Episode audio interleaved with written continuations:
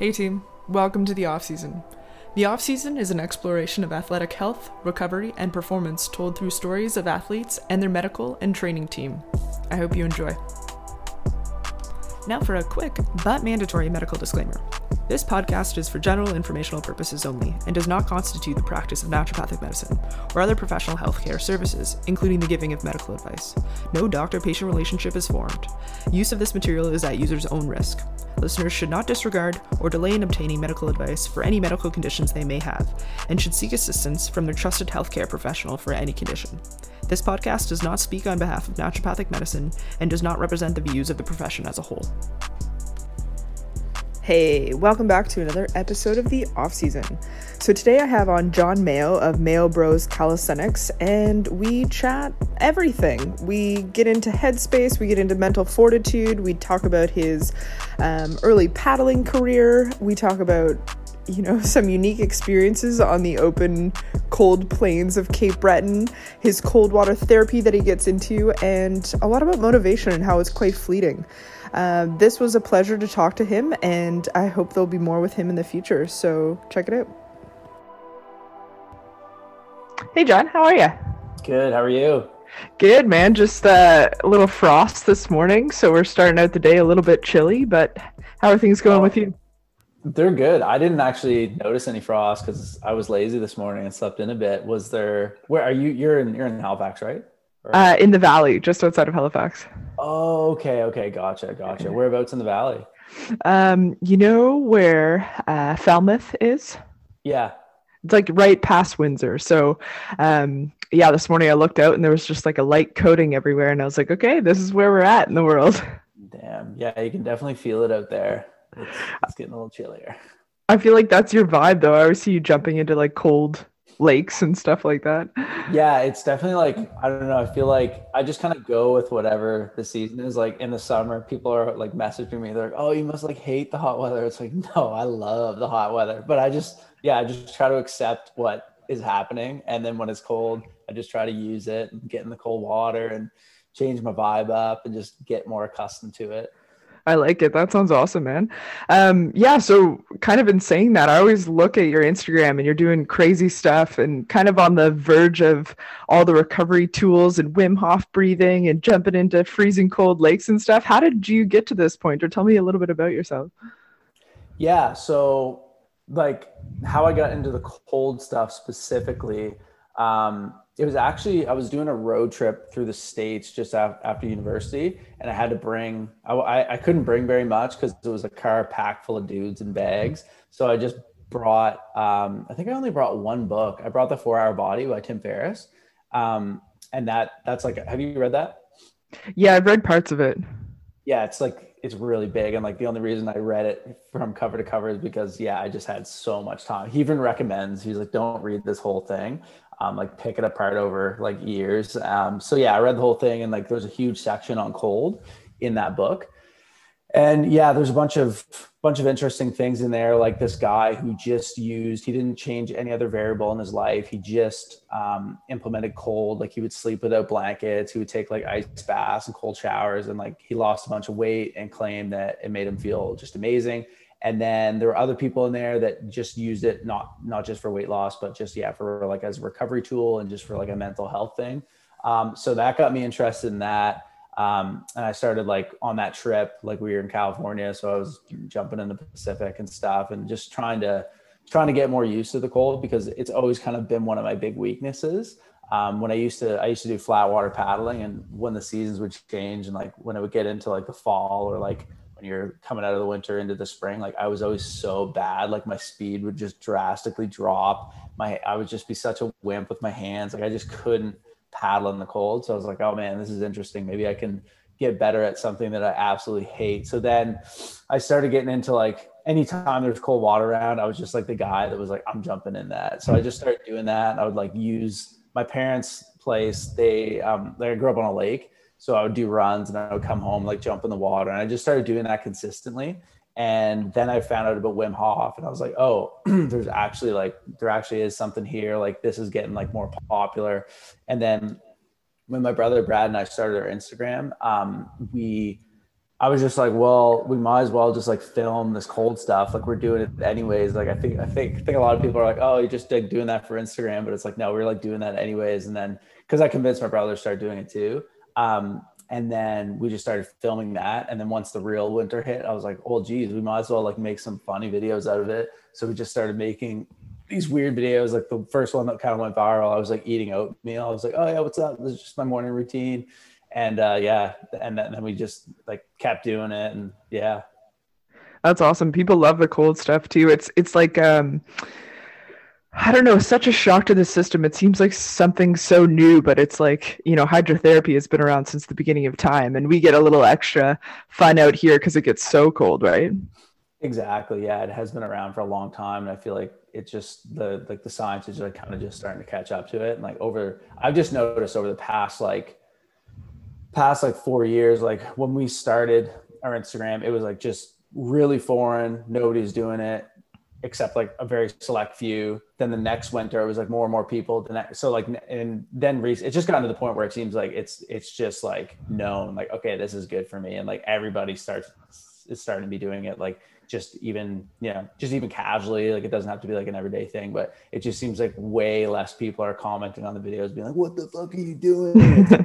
That's good, like I'm doing that too, sick. Like yeah, it's awesome. And like I don't know, all the research that's coming down about it is super interesting too. And I find you know, these trends kind of take over, but if we really think about like why we're doing or what the benefit is. So my understanding is if you're like for recovery purposes, it almost like can stop the adaptation process, right? So it's a pure recovery tactic versus for some athletes, if they use it in some instances, it can actually build a adaptation process as well. So I think like the real interesting part of all of this is how do we use it, and how do we use it effectively for certain athletes or certain populations to gain benefit. So what did you notice with starting it all? Yeah, the main thing for me, like I wasn't even necessarily using it as a recovery tool in terms of like reducing inflammation and just trying to like bounce back quicker. I was just kind of doing it. I was doing it for that, but not primarily. It was like, I just noticed immediately, like anytime I did it, it was like, if I was lacking energy or if like my mind was a little foggy, like I would just do that. And it was like, boom, just like a primal burst of just back in the zone and the flow state. And the more I read into it, the more I talked about like the mammalian dive reflex of like when cold water hits the human face, it's like, it's basically like preparing you to like go underwater for long periods of time. So it's just like, you're just like zoning right in and just like preparing for battle. So yeah, that's like initially kind of like why it just intrigued me, just the way it just immediately made me feel better. And it was interesting just kind of reading about why that was. But yeah, I actually forget your question now. I'm rambling. No worries. It's all good. So tell me about like your athletic past. Like what sports were you in? What kind of athlete were you? Yeah. So when I was real young, like I was kind of into soccer, and then I kind of got into running, but the first sport that I like really started to take seriously was, paddling, like flat water, kayaking. A lot of people don't know what I mean when I say that. So it's like not river rapids. It's like you have specific lanes and you're on water that is hopefully flat, sometimes super windy and crappy. And you're just kind of like drag racing down. Like it's in the Olympics, you have like doubles, quads, singles, and you do different distances. Like you might do 200, 500, 1,000. If you're young, sometimes you do like a 6,000. So you do like laps around the course. So that was like the first sport that I really got into. And yeah, like I was not very good initially, and then I started to get better, and then I fell off and sucked for a while, and then I just like got better again, and then like really started liking it. But then when I kind of started peaking, like a lot of like this specific club that I went to, like a lot of athletes just like peaked young. We just really got trained super hard, didn't really have a lot of recovery time at all. Like it was really tough. And I was like preparing for these junior worlds trials. Like I competed nationally. I'd won the 1,000 and the 6,000 meter nationally in my second year of midget, which I was just probably turning about 16 in Ottawa. And that was like awesome. I'd been training for that. So that was like my first like kind of, you know, train for something, accomplish it, like boom, like now I'm on the podium. And it was like really cool. So that was kind of like my biggest athletic achievement up until that point. And then I was training to go to Junior Worlds, which was going to be in Moscow. And this was in the spotlight, or this was in my like sight line for like years. And right before it, probably should have been in recovery mode at this point and like tapering, but we were doing this hill workout and it was just like, you had a time, it was like, I think it was like two minutes or like 2.5 minutes to get like up and down this hill. So like you were running up it hard, but then you were also trying to like, you know, keep your pace up on the way down as well. It's this really steep hill and like echo, and like this dog chased me and I was just started sprinting down this hill as fast as I could. Didn't really have a whole lot of like proprioception at that point, like was just kind of flailing down this hill, had no understanding of the body or like, you know, trying to keep in mind which muscles I should be using when like running down hills and stuff like that. And my lower back, like kind of my lumbar spine just compressed. And when I initially ran down the hill, I didn't notice it. And then I got in my boat after that run and was doing this hard practice that again, probably shouldn't have been doing at that point, but sometimes coaches just tell you to do things and you do them. And I started paddling and I was like rotating, like paddling. Like a lot of people are just like, oh, you're like, just kind of like using your arms, but it's like, you're using everything, like legs, you're like really trying to create a big rotational power to like get that blade through the water. And I was doing that and I started going and my low back just, it was just the worst pain I've ever experienced in my life. And like, I just kind of shut it down, like pulled over to this dock and just kind of flopped on my back. I was like almost in tears. And the coach came over and he's just like, what, like, what's wrong? Like, what's going on? Like, why aren't you doing this practice? I was like, my back really hurts.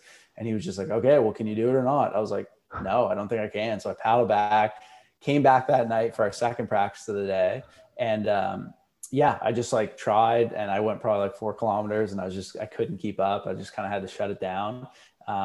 And yeah, like then we had the trials and it was just, it felt like a dream. Like I was with all these people that usually I was beating and I just started going down the lanes and they just all took off into the distance. And I was like, well, guess I'm not going to Moscow. And then I quit shortly after that. Like probably I finished out the summer, but I was like really devastated, just like so depressed. And, yeah, I quit like after that summer, like when I started university.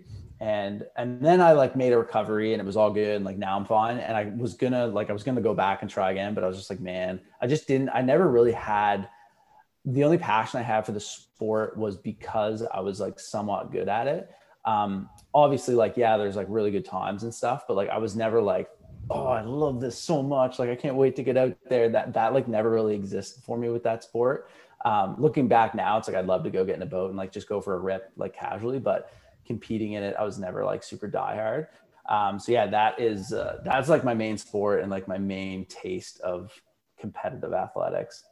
Definitely. So kind of like training and everything like that now, I always find it so interesting looking back of how, you know, rest was never emphasized and recovery was never like a piece of things. So like playing hockey, you'd, you know, have a whole weekend full of games and then Monday's practice was like just as hard as, you know, your entire weekend, and that whole slowing down and letting the body recover just really wasn't a thing. So how have you like kind of taken that message and incorporated to like what you do today? Because I see you go hard all the time now. Yeah. So like, that's so true. And I think that's true for a lot of young athletes, because it's like, at a certain point, like you can get away with that. And you're trying to, like, I get as a coach, it's like, you're trying to teach like grit and determination. And looking back, like with paddling, I did learn a lot. And now it's like, I definitely have a capacity where I just like won't stop. Like if I really get in the mindset, I was just like, I'm just not going to quit. Like, I'm just going to keep going. Even if it's brutal, I'll finish whatever practice or like whatever training is in front of me. But it's also like I could have just done better in the sport if recovery and like, you know, mobility and stretching had been emphasized, because like there was absolutely none of that. But now it's like, yeah, now it's like I'm pretty selective. Like I try to just listen to my body a bit more, like, and I have no shame. It's like if I have something hard on the schedule and I wake up and I'm just like, oh man, like I'm just not feeling it. Like I'll just like postpone or like rest or stretch or whatever instead, because on days when you're fresh, like it's just interesting noticing the correlations now between like if you can plan and like get your body like fresh on a certain date. Like say if you're doing like a timed run or something, or like some sort of like intense workout or like a ride or something like that, if you can like plan that out and like make sure that you're recovered fully and you're feeling optimal, it's just amazing how much better those workouts can be. So yeah, I definitely try to be a lot more mindful now for myself and for clients that I work with, like just making sure everything is, you know, you can't go hard all the time. It's just not a good move, obviously. Yeah, definitely. And I would say like looking at, you know, a lot of the stuff and the content that you produce, it's such a fine line all the time of like that adaptation and pushing your body versus like really respecting the recovery process. And so many athletes ask me like, well, is it just being lazy or like, should I really scale back today? And what's your headspace around that? Yeah, I think there is this fine line of like, you know, kind of like the more mindful yogi mentality versus like a David Goggins just being like, no, that's just like your inner bitch. Like, don't listen to it. And like, I think you gotta like, it is hard. Cause it's like, obviously you can kind of you can rationalize anything. Like if you're like, and I'll find myself doing it too, where it's like, okay, like yesterday I was like, okay, I'm doing like a 17K run. Had it. I was like, this is on the schedule. I'm doing it today. Then I wake up. I'm like, oh, I felt a little knee pain there. Like, I don't know. And then it's like, you can just start going down the rabbit hole of like, okay, is this actually a good idea or is it not? So sometimes I find it's like, it's just a matter of, and I'm sure you find this too. It's like, once you start an activity, I feel like the first, you know, 15-ish minutes can give you a good vibe of like, okay, is this a good idea or is this stupid? Like once you start like getting the blood flowing and like getting moving, because I find a lot of times with workouts, yeah, you start them and then it's like, you feel better immediately and you're just like, okay, now I'm good to go. So it's like, once you get that feeling and then it's like, okay, no, maybe that knee pain was legit. Like maybe I should just pump the brakes, or like maybe I'm a little too sore today and like I should just lighten it up. So it's definitely hard to like, it's hard to coach that and it's hard to do that in your own life, because you always want to like find that balance of like what's smart to do and what's not. But every once in a while it's you gotta just kind of like decide like, okay, I'm doing this hard thing, I'm going to push through, and there's going to be points during it where it sucks, but like I'll just recover super hard afterwards. And like taking that recovery seriously, I think, is really important. Yeah, definitely. I love that idea of like at least starting the exercise and see how it feels, because you're so right. We can get down that path of like, oh, today's not the day. Or what about like wearable tech? Do you wear anything in terms of like heart rate variability measurement or anything to kind of assess your recovery?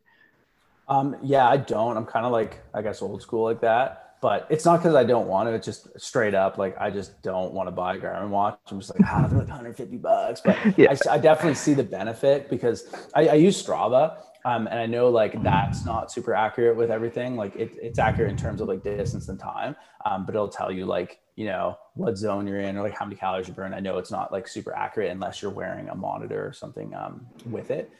So yeah, it's probably something I'll get this year, I'd imagine, like at least like a Garmin watch. But I know like WHOOP straps and all that are pretty good. What about you? Do you wear those?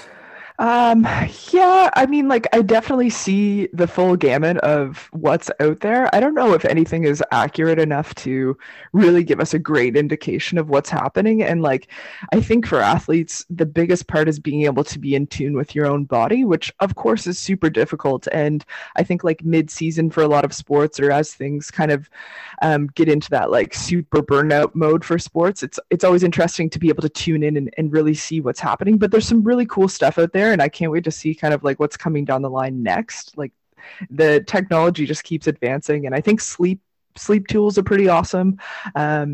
And then, yeah, I think, you know, the future is endless. But I often find too, a lot of people are wearing these wearable techs and basing how they feel off of them. And like, if the numbers show poor sleep, then they're kind of like, oh, well, I slept like shit last night, and I don't know if I should get up and do it, you know? So I think like feeling okay, yeah. Exactly, yeah. So like really kind of doing a check-in with yourself before you look at anything, I think is pretty important. So I've been looking at all your stuff for Cabot Trail, and it's like motivated me so much to want to do that ride. Tell me about that experience. What was that like? Yeah, that was awesome. It was so awesome. Like, so yeah, I had planned, like initially it was like me and some friends were just going to like drive up to the Cabot Trail and just like rip around it. And then I was like, actually, I was supposed to bike cross Canada this year. Obviously that didn't happen with COVID. So I was just like, maybe I'll bike to the Cabot Trail, then do it. And then I was like debating on biking home or not. Didn't end up doing that. But, so yeah, me and a friend just like packed up our bikes. I have all the bags now. And like, we just loaded down and like biked up the Eastern Shore. And it was sweet. Like I was going to do it solo, but it was definitely awesome having someone, my friend, Sam. It was awesome having someone else there. So we just, yeah, we took off, we biked from Halifax to like just past Sheet Harbor the first night. And then we continued up the next day through like Shearbrook and like Annie Ganesh. We ended up not following the Eastern Shore the whole way because there's that hurricane that like came. So Teddy, yeah, it was a Teddy. Yeah, Teddy. It wasn't anything. So we diverted and we went to Annie Ganesh for like, I think 3 nights just to kind of like ride that out. And we just did a ride in the meantime, did some workouts. Yeah. And then we continued up the Cabot Trail. It was like really fun. Like once we got on the trail, it was a good challenge too, because obviously, yeah, you get in some pretty bad places sometimes, especially I found after a huge feed, and then you get back on the bike and you're just like, oh man. But it was really cool being like self-sufficient, like having everything you needed. So like, yeah, we just had our tents and like our sleeping bags and everything like strapped onto the bikes. So that was super cool because it just shows you like what's possible. Yeah. Because we went from my door in Halifax, like right up to Cape Breton. And yeah, it was intense. Like some of the descents and like the ascents were like pretty, well, there's one where it was like, you had to just like swerve back and forth in your lowest gear to get up the hill. But then yeah, coming down, it was like my computer read 97 kilometers an hour on one of the descents, just like full. You're flying. Yeah. It's like, it felt like some Formula One stuff. It legit felt like, so I used to have a motorcycle and it really did feel like I was on a motorcycle, like because of the weight of the bags and stuff and the way you had to move. Yeah, it was awesome. Highly recommend. And then we finished at this pizza shop and ate a bunch of pizza. And my buddy's girlfriend, was in Cape Breton and she was picking him up and driving him back to Halifax. So the car was there and I was just like, man, is this one of those like don't listen to the voice in your head moments and just like bike home? But I literally ate a whole XL pizza and then I was like, man, could I like get a ride back with you guys? And they're just like, yeah, if your bike fits on the back, like it depends on the dimensions, it might not fit with the other bike. So I was like, oh shit. Putting this thing on and like just hoping it fits, and luckily it did. So that was awesome. Got a ride home. It was fun. Oh man, what a moment there! If it didn't fit, you just have to gear up so hard. What about some like highs and lows on that one? So I know, well, I guess any endurance sport is kind of tricky, but you get to these like moments where my buddy calls it the pain cave that you have to enter. Yeah. Where does your headspace go for like the lows, and then like how does it feel on the highs?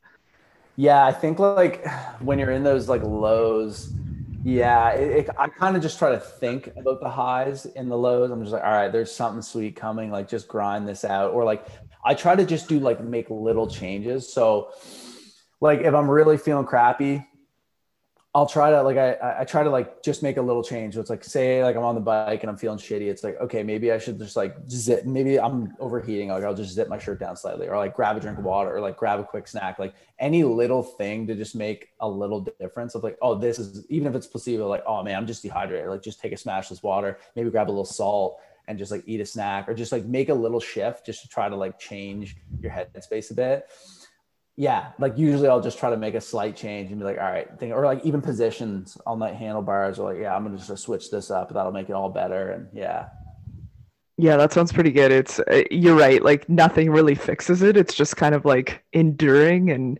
And for that Cabot trip, you guys were hitting like huge numbers every day afterwards. Did you feel like, what was the sense of accomplishment after that? It was weird, like I didn't really feel like super, I don't know if it's because I'm following such savages now, like on Instagram, but like anytime I do something that I would have used to look at and be like, that's insane, I'm just like, yeah, that was fun. Like I didn't really feel like, it was more of just like a cool adventure. I didn't feel like, oh, that was crazy. Cause like it didn't in the moment, like it didn't really feel that nuts. It was just like, you just did it, you got it done. And then you slept and woke up and did it again. So it was more of like, oh yeah, I did like a cool adventure. It didn't really feel like this crazy physical feat. That's how it felt. It was just cool to do, but it didn't feel like a crazy thing. Yeah, definitely. That's the thing about like social media now. I totally hear you. Like I did 100K and then the next weekend, I think you did the Cabot, and I was looking at your Strava and I was like, well, shoot, like mine doesn't mean anything now if he's doing this every day, you know? Yeah. But it's just like, you know, I always tell patients too to celebrate their like relative wins. So we're like in this massive, I don't know, life of comparison right now, and you have access to so much stuff. So yeah, I always try to like, even the littlest things, like I can beat myself up over it, but I'm just like, hey, you did it, right? Like, good job. And then now keep pushing, you know? Yeah, and it's so stupid too. Like, and I do that all the time. Like we did the Cabot Trail, and then it's like, you look at some guy's Strava and like, he did it in a day. It's like, oh.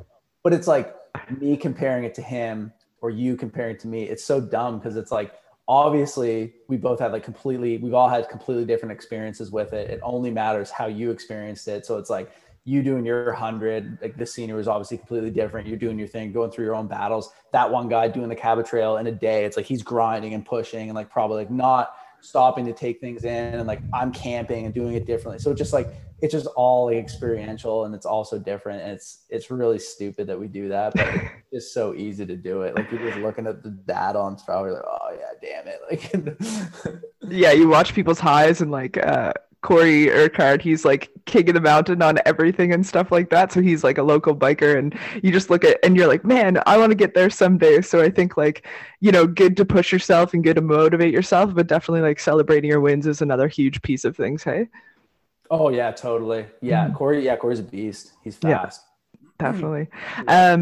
So like now you and your brother have a company that trains people. Is that kind of how it works? And mostly online training? Yeah, mostly online. I'll do some stuff like one-on-ones, usually in my building. Like I have a gym in my building here. Mm-hmm.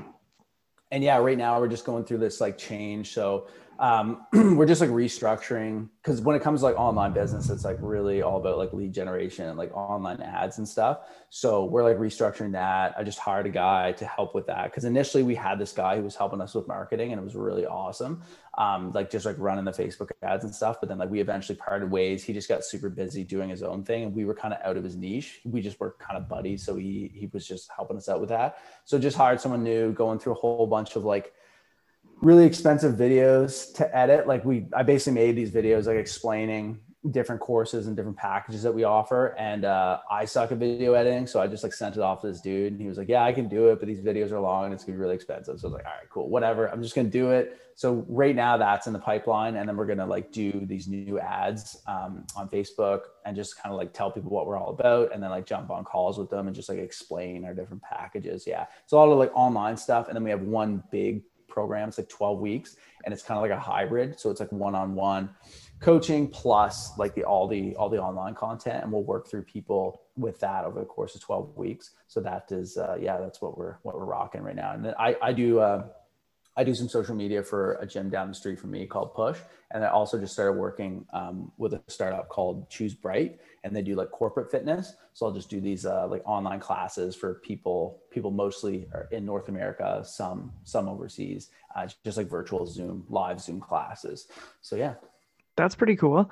What like differentiates you guys from all of the online pool of trainers, I guess I could say, or like, what's your niche kind of? I think our niche is just like functional fitness plus mental health stuff. Like, it's like, I just try to blend everything in terms of like, I haven't really seen anyone like, there's obviously like awesome programs out there. There's awesome trainers. And like, I just haven't seen anyone do it all, like in terms of what I consider to be all like flexibility, mobility, strength, and endurance. Like those, like I find that, yeah, there's nothing that kind of like hits all of it that I've seen. Like I've seen this one program recently where it's like, they kill it all, but it's like, there's not like an endurance aspect of it. I'm just like, man, I think where like you need a little bit of like, in my opinion, you need a little bit of endurance work to keep going. Like you can't just like kind of stretch and be super flexible, and that's like it. It's like, and then get really strong. It's like, you need to kind of mix it all. And then with the recovery aspect as well, and just focusing on like tuning in with your body in terms of like nutrition, and just being aware that one size doesn't fit all for nutrition. Like I kind of do like whole foods, intermittent fasting, but like when I'm talking with people, it's like, I don't think like that's for everybody. Like, I think obviously you should focus on what works for you, and like teaching people how to, like the main goal in the 12-week program and like the coaching is to teach people like how to listen to their own body and like isolate variables and figure out, okay, like this feels optimal for me, giving them kind of like a path of like different things to try. So you can like figure it out for yourself. Like, all right, this is what I need to do to feel optimal. And I think kind of teaching that self-empowerment method of like developing your own routine, that is probably what differentiates us. It's not just like, oh, like just do this and like, you're going to be good. It's like, figure out like what's going to work best for your body, because everybody's body is different. Yeah, definitely. I love that you mentioned that about nutrition too, because that comes up all day, every day on everything. And it just so like people are so passionate about like veganism or so passionate about like keto. And yeah. I think like it's tough for people. Like I've been studying nutrition for like over 10 years and there's still nothing definitive that I could say that may not change tomorrow or may not. And like, it's kind of, as you said, like eat real food as much as possible. And that's probably like a great place to start for a lot of people. Hey, I think so. Yeah. Eat real food. And just like, the other thing I say is just like, if you haven't experimented with even like, you know, 12, 13, 14-hour fast, it's like, if you haven't done that, then you probably don't know what real hunger is. So it's like, don't trust the first hunger pang that hits you. It's like, that's why I think it's like super important to kind of experiment with that. Like, okay, today I'm just not going to eat for 16 hours. And like, I know I'm going to be fine. Like literally nothing bad is going to happen to me if I do that. Like my body is good, unless obviously you have like some sort of like underlying health issue, or maybe you struggle with like an eating disorder. In those cases, of course, like go to a professional, like figure it out beforehand. But it's like, if you're like a generally healthy person and you just want to see like, okay, what does hunger feel like? And I want to experiment with that. It's always, I think it's just a good call to just mess around with that a bit and just play with the variables. And yeah. And I think I totally agree. It seems like everything's always shifting with nutrition. There's always like a new best diet or whatever. And I feel like the only thing that is like, seems to be set in stone for nutrition is like added, like processed sugar is not good. And you should probably cut that back. Everything else seems like so up in the air. Yeah. It's crazy too, though, how like all of the, like treat things that people want, and I get it, I feel the same way often too, but like when you go to make meal plans or go design things, like really we're trying to get everyone back to this basis of, for the most part, you know, eating real foods. And then it's so devastating to people to take away like their treat day or their snacks and stuff like that. And it's kind of like crazy that we've become to this point where it's like so ingrained in our headspace that like we need it, you know?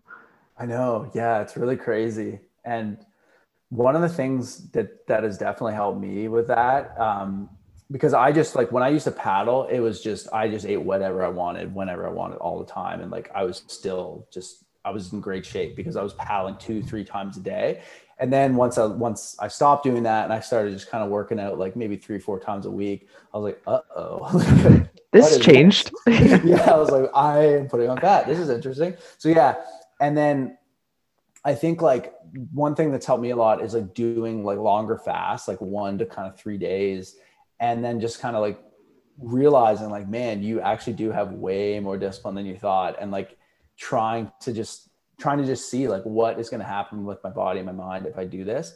And that's helped me so much with discipline in terms of just being like, yeah, I don't need that right now. I'm good. Like I can turn that down. I can just like focus on what I need to eat, like what I know is going to make me feel good. Because it's interesting where it's like, if somebody knows something's going to make them feel like shit, sometimes they'll just eat it. They're like, I know this is going to be bad. Like this is going to give me indigestion, or this is going to give me heartburn, whatever. And they're just like, I'm just going to do it though. Cause like, whatever. Yeah. It's fascinating. Hey, that we kind of get to that point, or like such an emotional connection towards food. And I feel for people, like the marketing companies do an amazing job of telling you that you need it. And like, I don't know, the whole world, or at least the North American world, seems to be very set up towards like, if you're sad or if you had a rough day, like you get a treat or you get wine or you get something of that respect that like makes you feel good, you know? Totally. Yeah. And I feel like you really, like when I'm doing long fasts, it's like, you just notice that stuff so much more. It's like, you see these food ads and it's like, I'm like mostly plant-based. I haven't eaten meat in years. And I'll see like a burger sign. I'll just be like, I want that burger. Like, it's just like you just zone right in on every detail. And like you smell things like way more intensely. Like I'll just walk around the city. I'm like, man, like everything smells good. Like it's just, yeah, it's really interesting what happens when you kind of like deprive yourself of food for a little bit. Yeah, I agree. And like I've been fasting for a few years now too. And on the female sense of things, for some women, it can kind of mess with your hormones a little bit. So yeah, the theory behind that, or some popular theories, we don't know for certain why it's such a different landscape for women, but we have a peptide called kisspeptin in higher amounts. So when we fast, that seems to be triggered, and then women's hormones start to kind of take it a slide from there. And even with that happening, it's usually like anything that pushes hormones is like long duration. So you'd have to do it like quite frequently for super long periods of time. So even like trying things and seeing how your body feels with it, and like retraining those hunger cues, I think is huge. Hey? Yeah, for sure. It's like, it's liberating, I feel like, because now when I'm in situations, like it's kind of just like, you know, if you're going out, like say you're going to a restaurant that you don't like, but you're just going because your friends are there, and you're like, ugh, I gotta eat something. It's like, you can just get comfortable with being like, yeah, actually, no, I'm good. I'm like not hungry right now. And, or if you're like flying somewhere and they have a bunch of garbage food, well, actually, I don't even know if they give you food on planes. Like just doing that. Like I flew to San Francisco once, and it's like, I'm just not going to eat on this flight. And that feels awesome. Like I don't need to, I'll eat something like decently healthy when I get to the airport or whatever. But yeah, retraining the hunger cues is huge. And just knowing that like you don't have to listen to your first hunger pang, because man, it's crazy how intense some people get. They're just like, I'm hungry, like literally right now, like we need to figure this out now. And it's just like, no, you don't, like you're fine. Like yeah, 4 hours ago, like definitely we get into like panic mode almost, and like that habitual response to food. So many people have been ingrained that like breakfast is the most important meal a day, so they would be like, okay, well at least I went to Timmy's and got a muffin for breakfast, versus actually thinking about it and being like, you'd probably be better off not eating, honestly, you know. Totally. Yeah, that's like, man, that like led me down such a rabbit hole, like the whole breakfast is the most important meal of the day thing. Cause it's like, once I realized like, wait, that makes no sense. Why do I think this? It's like, oh, marketing. What else is being marketed to me like that is just like not necessarily true at all.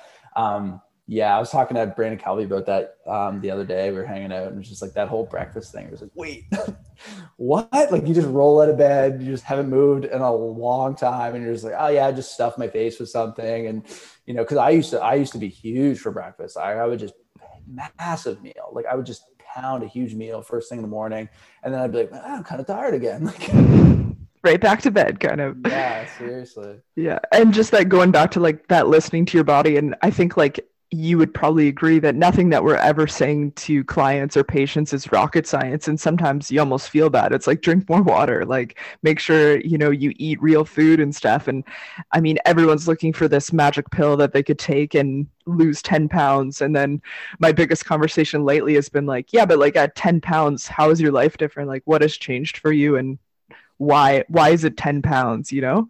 Yeah, exactly. Like arbitrary goals, and then trying to get people to actually envision like, okay, if you did do that, like what would your life actually be like? Like what would really, really change? And yeah, I think like it's interesting too, because the whole magic pill approach, it's like, I feel like even if you did have a goal fulfilling pill where it's like, you could just take it and like whatever you wanted your goal to be would be fulfilled, it just wouldn't be that rewarding, because like you didn't have to grind. Like, but people think they want that simple solution, but it's like, you don't really want that. I don't think you wanted, like, you want to have to get up like 3 days a week and like jog and like do whatever, like go for walks and like really just grind away at it and figure it out. Because it's like, you know, it's like if you're playing chess on your computer and it was the easiest difficulty and you just won every single time, it's like, you want to actually like challenge yourself and like figure out the puzzle. Yeah, that's so huge. And I've been finishing a lot of like visits with a question like, if I could give you a pill that would fix anything, what would it do? And like, it's fascinating that people's first sentence in the office will be like, I don't know, I want to lose weight or something like that. But the pill, like when you ask that question, they're like, oh, I just don't want to be tired all the time. You know what I mean? So the huge disconnect between like what's actually happening with somebody's body and like what they truly want is always fascinating to me. That is interesting. And energy and like energy and sleep is so huge. And usually like that's, for me, like that's just at the base of the pyramid. Like it's just, if that's off, like if your sleep's off and like you're feeling sucky, it's like the chances of you eating crappy, like maybe drinking, doing whatever, just like not working out, like the chances of everything being successful just go down so much if you're not feeling 100%, like when you get out of bed. Yeah. And they're doing all this research now on like shift workers and stuff. And like they choose more food the next day and more technically processed food the next day because of a poor night's sleep, you know? Yeah. It's interesting. Like sleep. Yeah. Sleep deprivation is insane. Like I did, I came back from Australia a few years ago, did this trip, and I was just like, man, I started doing like a sober month, and I was just like, I'm going to do a sober year. Like I was just in my head, just got it in my head. I was like, somebody, I think what it was is somebody was like, you can't do that. And I was like, okay, I'm doing it, like 100%. Watch me. Yeah. So I did it. And like about the first 2 months are kind of rough because people are like still trying to pressure me to drink and smoke or whatever. But then once I realized like, no, I'm actually not doing it, I just kind of became like the hero DD that would always like take people around, but I would still like go out with friends and stuff. And I would stay out until like 2, 3, 4. And the next morning it was like, I legit felt hungover. And I was like, man, this is like how much of a hangover is really just sleep deprivation, because I felt like garbage and I didn't have a drop or anything. So that really showed me like, wow, like sleep deprivation is nuts. Like it's, because a lot of people wake up after a night out and they just assume it was all the alcohol. They're just like, holy crap, I have a headache. Like I feel lethargic. And it's like, man, a lot of that is just the sleep, I think. Yep, definitely. And like the neurocognitive function that you need daily for sleep. And it blows my mind. Like, I mean, I'm right there with people too, like just, you know, scrolling social media before bed or like watching television, and like these slight adjustments that you could make of like stepping away from screens for like an hour before bed, or, you know, putting away social media and not having your phone with you in bed, and, or at least turning it on airplane mode and stuff, are such like tiny, tiny things that we can do to make such a world of difference for sleep. Definitely. I'm like right on the cusp of, I feel like, making a drastic decision with like most social media and just my phone in general. Like, have you seen The Social Dilemma? I haven't seen it, but everyone's talking about it, that I should watch it. It's crazy. And I mean, I watched it 2 or 3 times now, and yeah, it's just so bad, man. Like, because it's just, it is this super addictive thing. And this guy was one of the guys on it, the main guy, I think Tristan Harris is his name. He was just saying how, like, you know, when the bicycle was invented, what people weren't freaking out, like, oh my God, like the bicycle is going to like ruin the social fabric, and like everybody's like riding and like they're not like taking their responsibility seriously. And he was like, nobody was saying that. And he was like, because the bicycle was just a legitimate tool. Like it just sat there and waited for you to pick it up and ride it. He was like, but the phone, it's like literally like you see it on the table and there's a calling towards it. Like you just look at it and you're like, man, like that could give me a hit of goodness right now. Like, or negativity. It's like you get addicted to anything with it, and you just pick it up and you're like, let's see what's going on. It's connected. Like, you know, it's connected to everything now. It's like your fitness, your social, your banking, your email, like it's got literally your life on it. And it's just, I've deleted a bunch of apps, but I feel like I need to delete more because, man, it is just bad. Yeah, definitely. And I feel so like hypocritical. Like I could see people right in front of me, like asking for these things, and you know, the rules, I know like the science behind it, and like, you know, you're saying putting timers on it and stuff, but like, why am I not doing it too? Right. It's, we're all the same and we're all addicted to it. So I think like, yeah, I don't know, maybe this is the motivating factor to be like, yeah, go change something about it, you know? Yeah, even like in the Social Dilemma, like the actual like tech developers from these companies would be going home, and like they literally made it, and they would go home, be addicted to it, and they're like, holy shit. Like, and then, you know, they took really drastic measures. Like some of the people in the video, they're like, we don't let our kids on social media because the chances that our kids are going to kill themselves if they're on social media is legitimately way higher. So like they just started doing all this stuff, and, you know, those are the people that made the apps. And that's terrifying. Yeah, it's super scary. Yeah, definitely. And then like baby steps for things. So if you, I mean, we can probably all confidently say that we are addicted to it. So like, what's step one? Just like maybe limiting screen time and all that sort of stuff. So it doesn't have to be like a complete, well, unless, I mean, there's a lot of people out there that do cold turkey stuff too. So I think just like the realization is huge, and people talking about it more, of being, you know, even going out to dinner, you miss the person that you're supposed to be at dinner with, because like you're both just looking at your phones the whole time, right? Yeah, it's crazy. I try to just like yeah, I tried basically just, I'll just leave it at home sometimes. Like if I'm going to the beach or something, I feel like that's a good approach because yeah, it's either you leave it or you don't. And then when you're driving away, it's like, oh shit, like, are you really going to go back and get it? Probably not. You'll probably just deal with it. But I don't think like some people probably wouldn't be able to do that. Like just leave it. And I think that's a good recognition. Like, wait, I can't be without this thing for 2 hours. Like, because I'm aware that I'm definitely addicted to it, but I'm actively trying to be like, no, okay, let's figure this out. Definitely. I was in India for a few months, and right before I had left, like a couple weeks before I had left, my phone had broke, and then I was like, well, I can't go get a new one and then like get some sort of SIM card for India, and then so I was just like, I'm just gonna wait till I get back.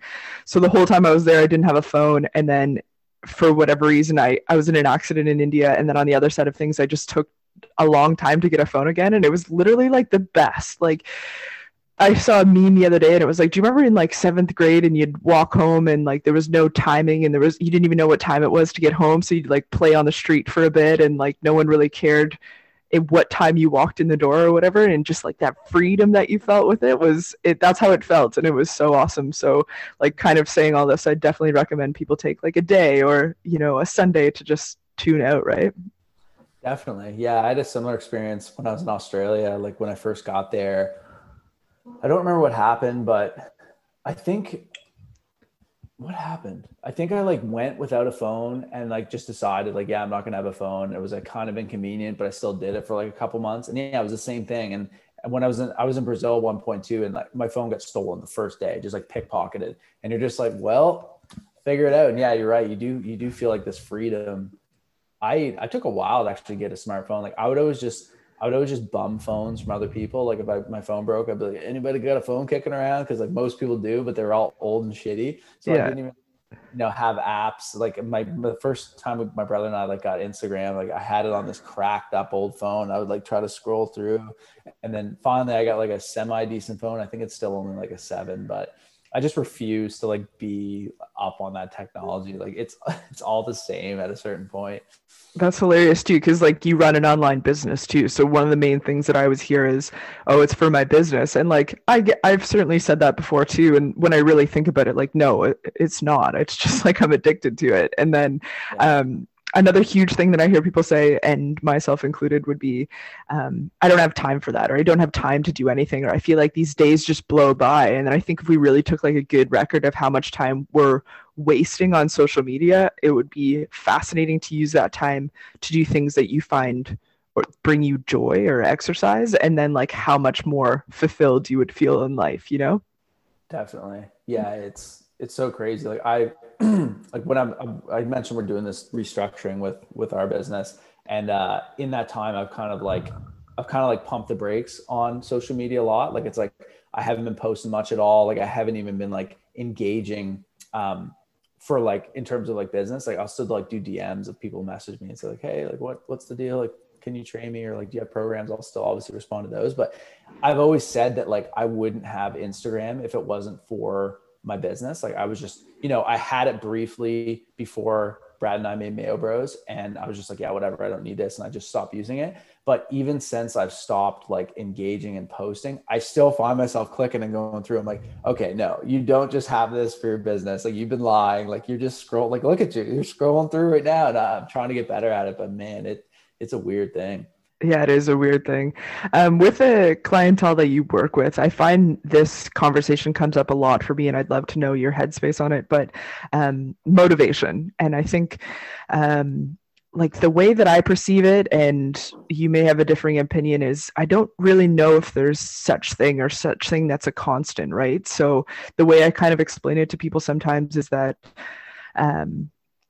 like it's so fleeting. You can't bank on motivation to like not eat the cookie when no one's watching, or like actually put your gym shoes on and go work out when no one's watching.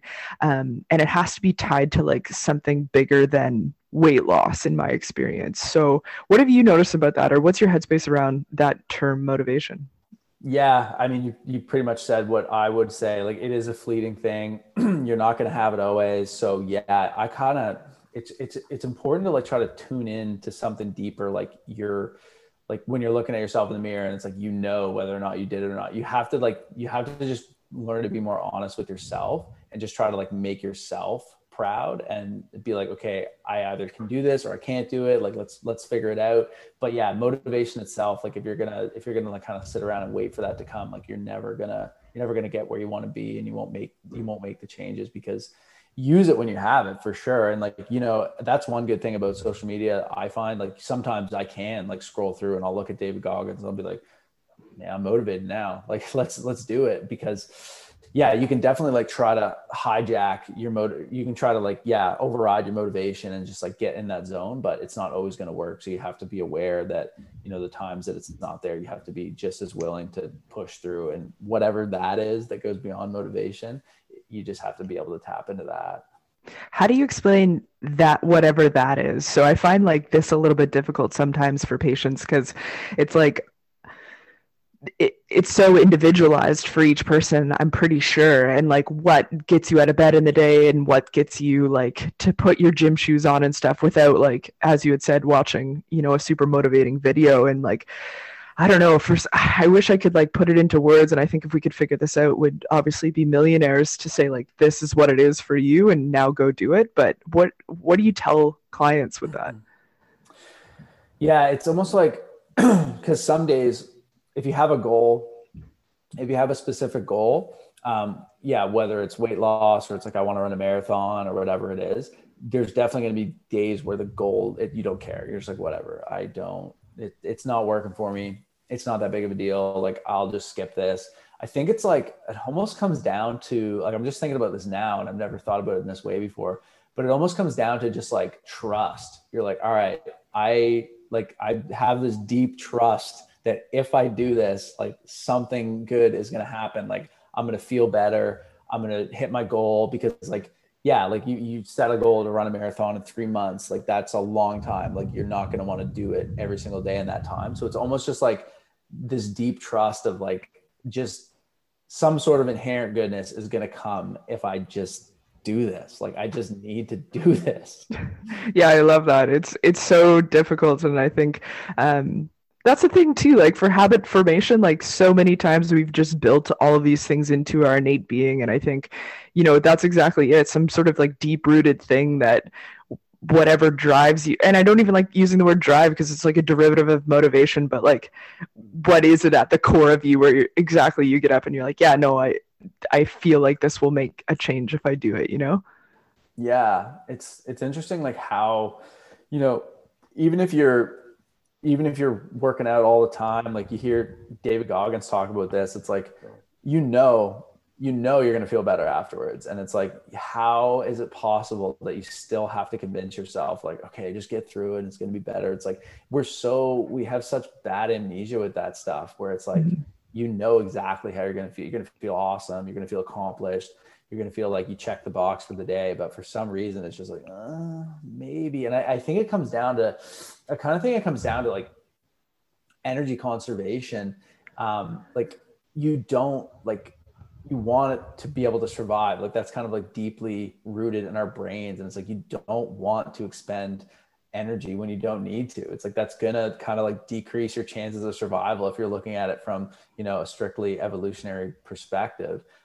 So I think it kind of is like that, because, you know, in terms of like adrenaline, it's like, if you had to, like, if a car ran somebody over and it was like a kilometer away and you had to run, like you'd have no problem like running there and being like, I got to save this person. Or if like something's chasing you, you could probably do like a 3.5 minute kilometer and just run. But like, it's like when you actually just have to like kind of rationalize it and be like, all right, I'm just going to do this for the sake of doing it. That can be really hard, because you're kind of going against everything in your whole like evolution. Yeah, that's so huge. And that's such a great point too. It's the same with food. Like evolutionarily, if there was a donut tree back in the day, like we all would have ate from that donut tree, because you're looking for the most calorically dense, fatty, sugary object, right? Yeah, for sure. Yeah. It's funny. So we're donuts.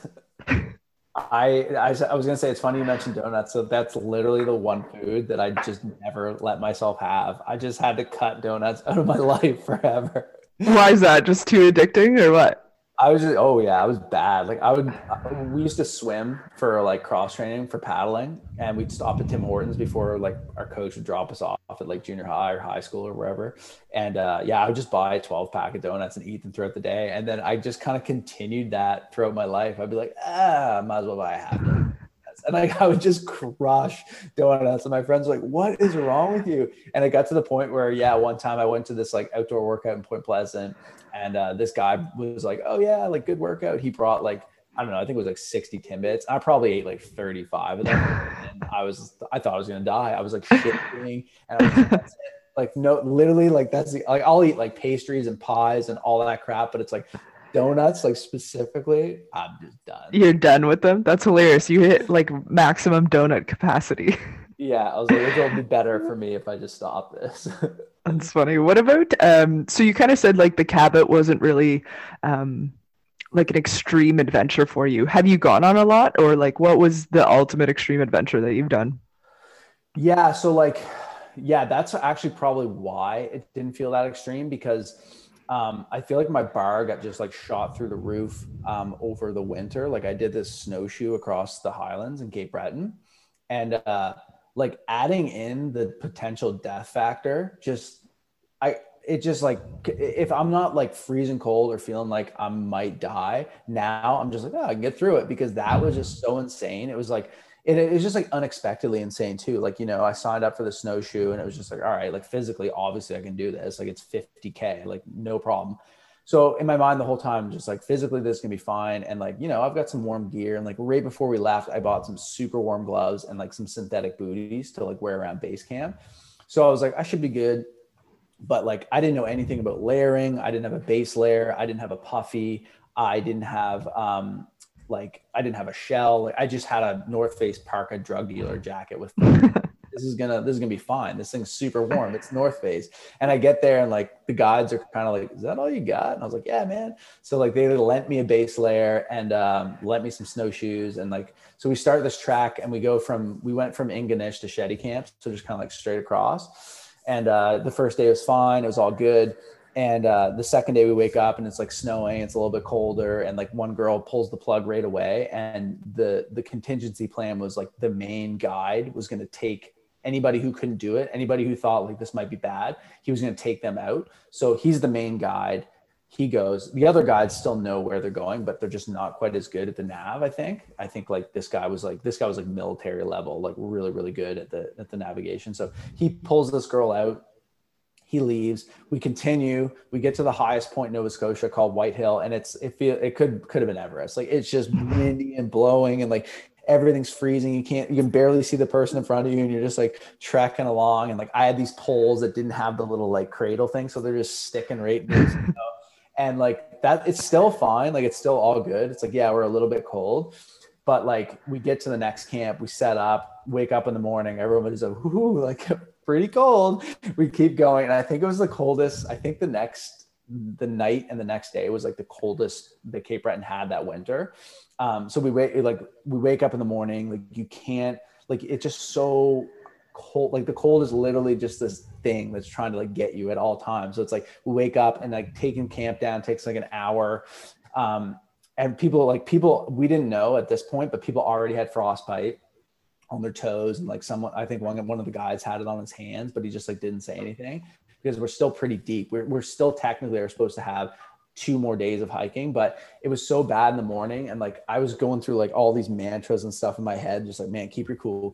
Like it's okay. And then like, we start trekking out, and in my mind, I'm just like, I am pulling the plug. Like I was like, I'm going to go tell the main guide, like, listen, man, like tell me where to go, or like send a guide with me, but like I'm getting out of here now. Like I need to get out of here. It's just like I was like basically cracking. I was just like, I can't do this anymore. I'm freezing cold. My jacket was a block of ice. Like oh my god. Like I just wasn't prepared for this. And so like we're going, and then I step in a river, and I'm freaking out for the next like 8 hours. I'm just like, I have frostbite on my foot for sure. Like definitely, like it's so cold. My boots are freezing. It took me 20 minutes to get my boots on in the morning. I'm done. So I'm just like, I'm not gonna be able to bike. I'm not gonna be able to run. Like my foot is gonna be screwed. So I'm just going through all this stuff in my head. And eventually I stop, and I just kind of like collapse in the snow. And I was like, I gotta just like take my boot off again and check and like fix this.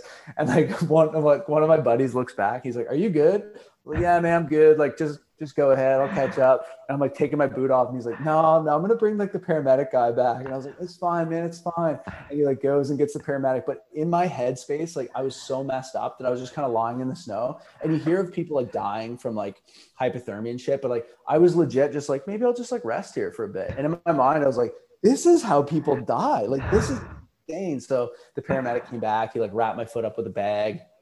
And we just like trekked on. And then eventually the leader was like, yeah, we're getting out of here tonight. And we just like pushed into the night and got out. And then like everybody had frostbite on their feet. And I didn't actually, but like I think like 5 people had frostbite. And we're just like in these little cabins, like everyone's in the bathtubs, like soaking their feet, just screaming, eating, oh my God, drinking. It was like, ah. It was just so messed up. So now when I do things, it's like, that is my baseline now. So I'm just like, if I'm not dying, like it's probably going to be okay. Oh my gosh, that's so crazy, man. And like such an adventure here in Nova Scotia. Like you always think of those ones, as you had said, at like Everest or something, but it's cool. Well, I mean, it probably didn't seem cool at the time, but it's such a cool thing that you could get that experience here too, right? Or something comparable. Definitely. And I feel like that was just a block in my mind. Like I was like, we're in Nova Scotia, it's not gonna be that intense. Like what, it's just the highlands. But then you get up there in like midwinter and it's vicious. Like, and there's not a lot of cover. Like there are little tree patches you would weave your way through, and you're trying to like avoid falling into like the snow wells or whatever they're called, tree wells. Where it's like, if you get too close to the tree, like you're in the treetops, and if you get too close to the tree, you can just drop into it. So it's like, and then when you're out of those though, there's no cover, these big barren lands, you're crossing lakes, and it's just, the wind is just relentless. It was insane.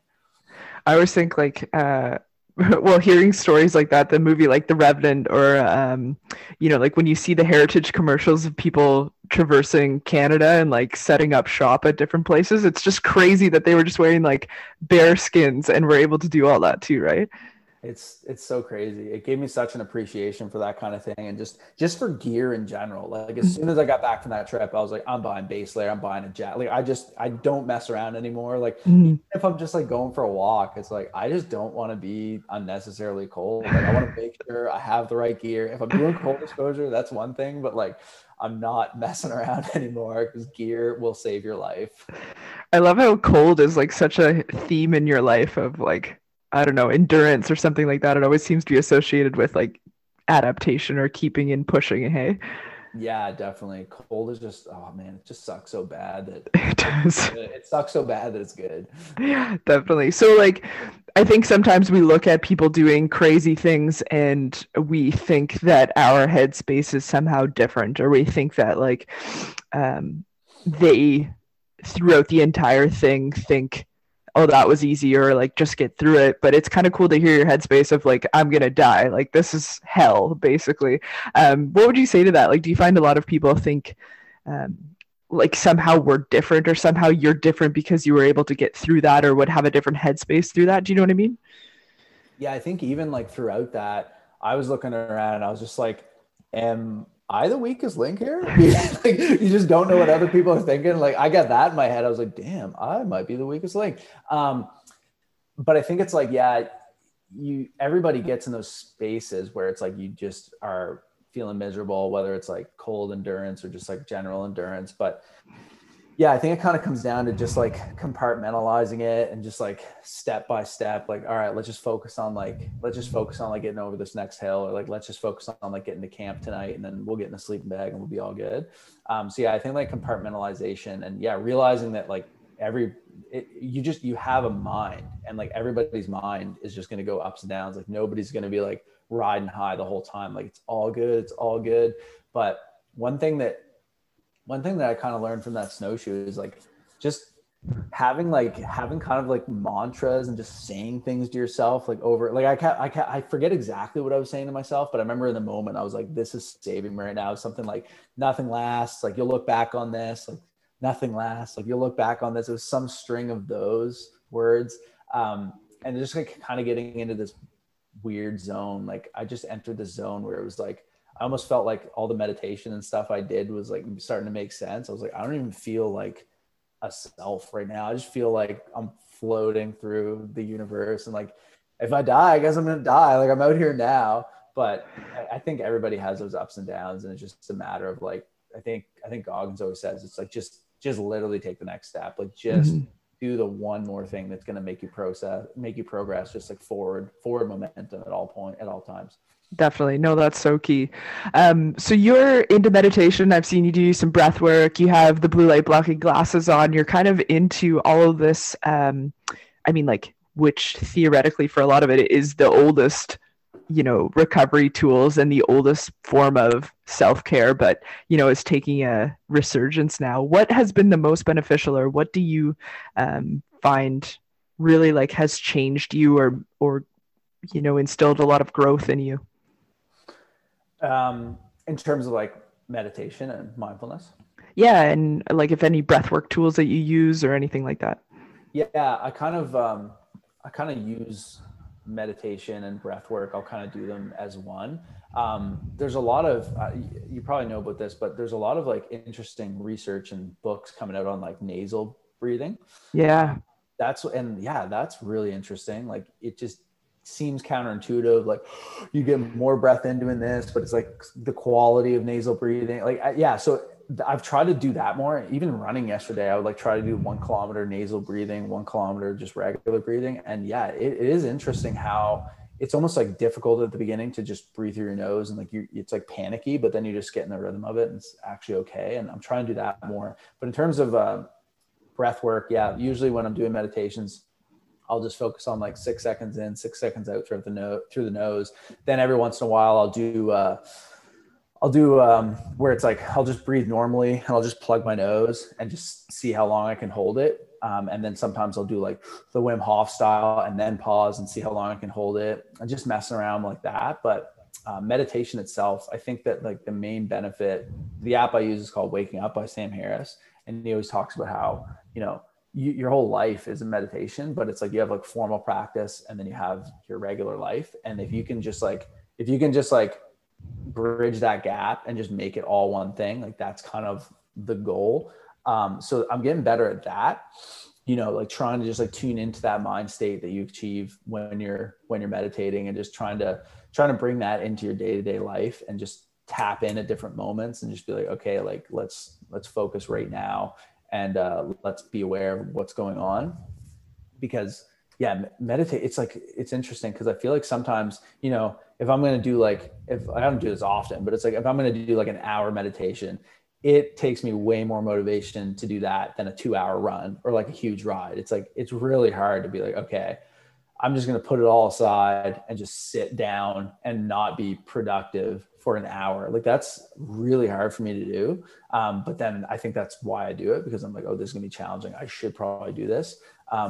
Yeah, I think the main thing with meditation is just, yeah, being comfortable with just stillness and just kind of sitting there and observing your mind, because I'd never understood how it was possible for people to get that into meditation. And even sometimes on my day-to-day, I forget, but then you get in these states sometimes when you're doing it where you really see like, man, you could actually dedicate your life to this and not get bored, because it is just fascinating. It's like, you're looking at like the inner space of what makes you human and like what every other human has experienced. And like the other day I heard described in a meditation of like, you're like a monkey swinging from branch to branch, and like the branches are like your thoughts, and you're just always just grabbing the next one and the next one. Like, all right, what's going to fulfill this desire? Like, what's going to make me get out of this negative situation? And it's just so constant that when you can tune into it and see what actually is going on in your mind, you can kind of like reverse engineer it and be like, man,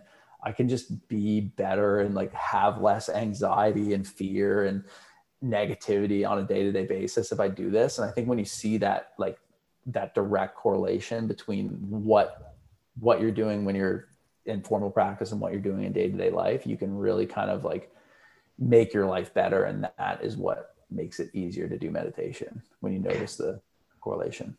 Definitely. Yeah, that's absolutely huge. And I think that's kind of how I describe breath work for a lot of people too, like using it as you practice it and practice it and practice it for the times that you need it. Like if you do go into a panic attack, or if you're, you know, have a really low mood and stuff like that, like there's so much power to the breath to like bring you back to who you actually are, you know? So oftentimes, you know, we'll give I don't know, psychologists or therapists and stuff will give you breathwork tools for the moment. So if you're having a panic attack, to, you know, do a color scheme or count your breaths and all that sort of stuff. But if you had such like an innate practice that you've built up and worked on for so long that you can recall it whenever you need it, I think that would be unreal, right? Like it would stop a lot of those situations from happening in the first place. Yeah, definitely. And since I've started doing it, I've definitely stopped myself from having panic attacks, like straight up. Like you're just so randomly too. Like I used to get panicky and weird when I was hungover. And that's like one of the main reasons that I don't drink much anymore, because I'd wake up the next day and I'd be like, I am freaking out right now. This is crazy. But yeah, even like, you know, I feel like, especially during COVID and stuff, things got so weird, right? That I feel like a lot of people were probably on edge. But yeah, I would have these moments where I was just like, whoa, my heart rate is like going through the roof. Like for no, I'm like doing the dishes and I'm like, I'm going to have a panic attack. I'd be like, no, I'm not. I'm just like breathe through it and just notice it. And it's like, it's all good. Like just, yeah, tuning in, just being aware of like, what is actually happening right now when I'm going to have this panic attack? Like what is going on? And just like really paying attention to the physiology and seeing, and then that can kind of just like help it go away. You know, you're just staring the dragon in the face and you're like, man, are you actually there? Yeah, definitely. No, that's so huge. And I think like the more we speak to it, the more it brings awareness, and the more we emphasize the practice and the routine. It's like, you can't be good at any sport if you don't practice it. You can't hit golf balls good if you don't go to the range and practice, right? It's the same with everything. You just have to incorporate it and have to make it a habit, and then when you really need it, it's there for you, right? For sure. And I don't think there's anything more applicable than meditation and just getting in touch with your mind, because yeah, your mind literally defines your day-to-day experience. It defines everything. It's the filter, right? And if your filter's janked up, then your water's going to suck, you know? Yeah, that's like a really great analogy. And like, if we continually wake up and tell ourselves, you know, horrible things every day, then like pain starts to generate, and, you know, chronic disease starts to manifest too, right? And so I think, you know, bringing awareness to these things and continuing to educate, like with all your clients and stuff like that, is a game changer. Yeah, definitely. Yeah. Definitely. Cool, man. You're doing wicked stuff. Like it's so fun to talk to you. I'm stoked about, like, it's just so fun too, to have like a closer network of people who are like changing the game a little bit, especially around here in Nova Scotia. Like we definitely have the branding of like a drinking community. So to watch people, you know, elevate and change, and like that whole theory of you are the people you hang out with most. And I think social media is kind of cool because you get to change kind of the people that you're hanging out with most, right? So you get to see these motivational people and who are doing stuff and breaking molds is awesome. Yeah, definitely. You're killing it too. And I love your philosophy. And yeah, that's a good point too about social media, because it's like, it is so good, but that's another reason why it's so bad. Cause you're like, oh man, it's such a balance, right? Of the good and the bad. And yeah, but you're right. Like you can just decide like, all right, I'm just gonna like unfollow this person or like whatever. I need to get a little bit better at that. Yeah, just finding things that serve you, and the people that serve you, and the people that like continually bring you up. Like if there's any negative emotions, it's probably a good time to like remove that person. And there is such advantages of even me getting to like message you and be like, hey, you want to come on this podcast? But then also, you know, there's 800 other things on the other side of things that could, you know, ruin this podcast or like make me not want to do it, right? Because you hear other people talking, you're like, whoa, their podcast is amazing. Why am I even doing this, right? So it's, everyone has this headspace, and I think it's very much so like kind of, as you said, using your mantras and your meditation to like build the core of who you are, and then these things that are coming in don't flux that as much, right? Definitely. Just having that steady state. Yeah, definitely. So like, I was kind of finished with a question. If you could like, I don't know, tell your clients or anyone listening, like one thing that you've implemented or kind of even a mantra or things that you say to yourself, like what has it that has allowed you to build the most capacity or the most growth and got you to kind of who you are today? Man, that's a good question. I might take the cheap route out, because I heard this quote the other day. I friggin' forget who said it. I don't remember if it was a podcast. I don't remember, but I don't even remember the quote. I remember like the kind of like underlying message of the quote. It was something like any step forward is progress, like literally anything. It was something like that. I maybe if I figure it out, I'll send it to you. But yeah, I think that that's a good one. It's like any step forward is progress. Like anything that you do in the course of a day that's going to like lead you closer, whatever your goals is, whatever your goals are. Like if you want to juggle, it's like just do it like a little bit each day. Just take some sort of like forward progress every day. Even if it's like, yeah, you said you were going to journal, it's like, do the journal. Just like just tick one box. Even if it's just one box a day, just like tick one box and focus on your sleep and nail that down. Like be like a sleep guru, like really crush your sleep. I used to be in this weird mind state where I was like, probably for about a year and a half, where I was just like, man, sleep is for weak people. Like everybody I see is like waking up at 5:30 and like, I got to get up at like 5:30 and just like crush it. And then I would like, pass out, like I pass out midday because I was so tired. And then I realized that even these people that were saying that, they were going to bed super early. So it's like, they're still getting like 7-8 hours. And there's a good book by, I'm rambling. I'm always rambling. I love it. Matthew Walker, Why We Sleep, I think it's called. Yeah. It's a book. And he's just like, yo, like 99.9% of people are going to be way crappier if you have like 5 hours sleep. Like most people need like 7-8-9 hours sleep. So once you kind of like accept like, okay, statistically, I probably need that. Like I'm probably not that outlier.